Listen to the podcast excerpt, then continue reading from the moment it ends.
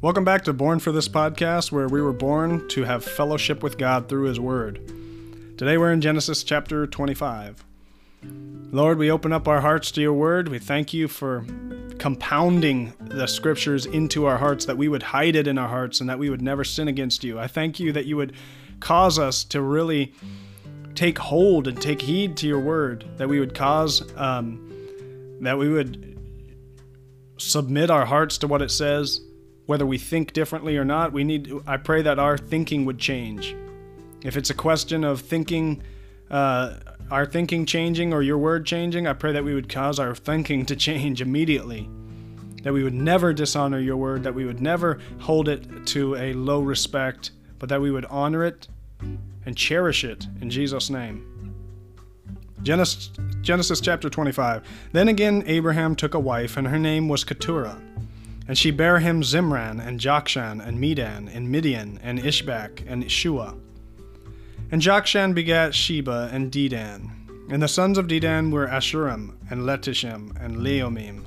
And the sons of Midian, Ephah, and Epher, and Hanoch, and Abida, and Elda, Elda.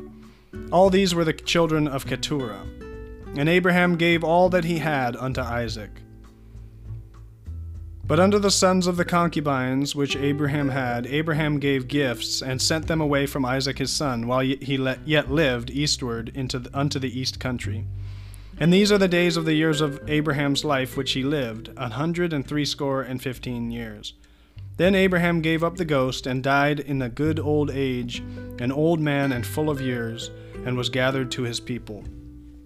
And his sons Isaac and Ishmael buried him in the cave of Machpelah in the field of Ephron the son of Zohar the Hittite, which is before Mamre. The field which Abraham purchased of the sons of Heth. There was Abraham buried, and Sarah his wife. And it came to pass after the death of Abraham that God blessed his son Isaac, and Isaac dwelt by the well Lahairoi. Now these are the generations of Ishmael, Abraham's son, whom Hagar the Egyptian, Sarah's handmaid, bare unto Abraham. And these are the names of the sons of Ishmael by their names, according to their generations. The firstborn of Ishmael, ne- Nebajoth, and Kedar, and Abdeel, and Mibsam, and Mishma, and Dumah, and Massa, Hadar, and Tema, Jetur, Naphish, and Kedemah. These are the sons of Ishmael, and these are their names, by their towns, by their castles, twelve princes according to their nations. And these are the years of the life of Ishmael, an hundred and thirty and seven years. And he gave up the ghost and died, and was gathered unto his people.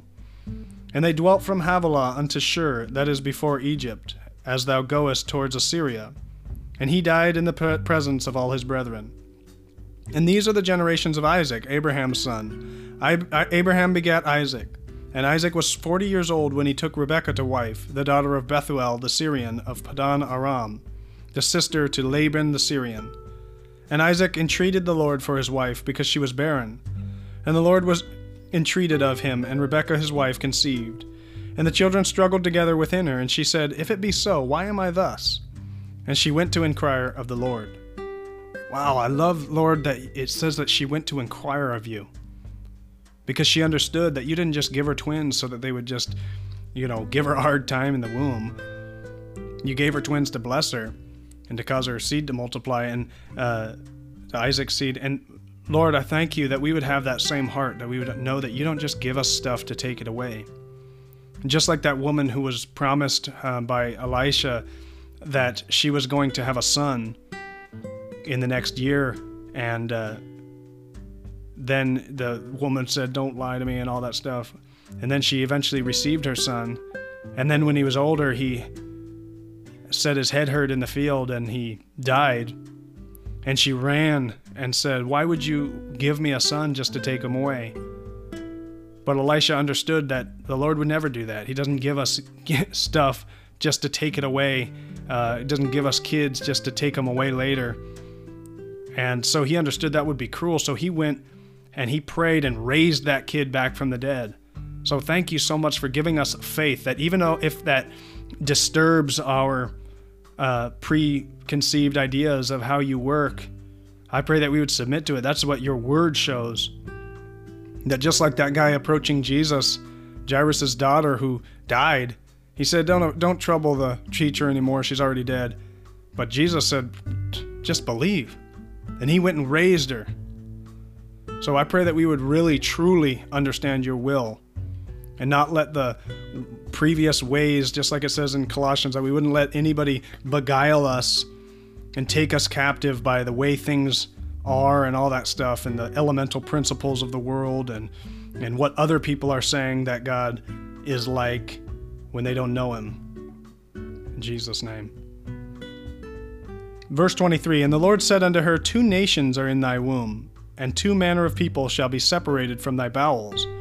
And the one people shall be stronger than the other people, and the elder shall serve the younger.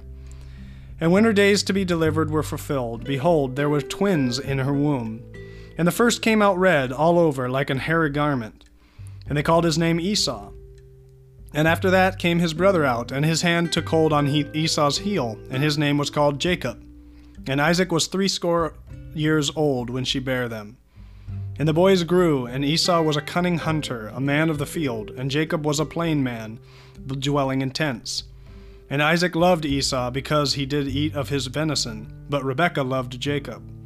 And Jacob sawed pottage, and Esau came uh, from the field, and he was faint.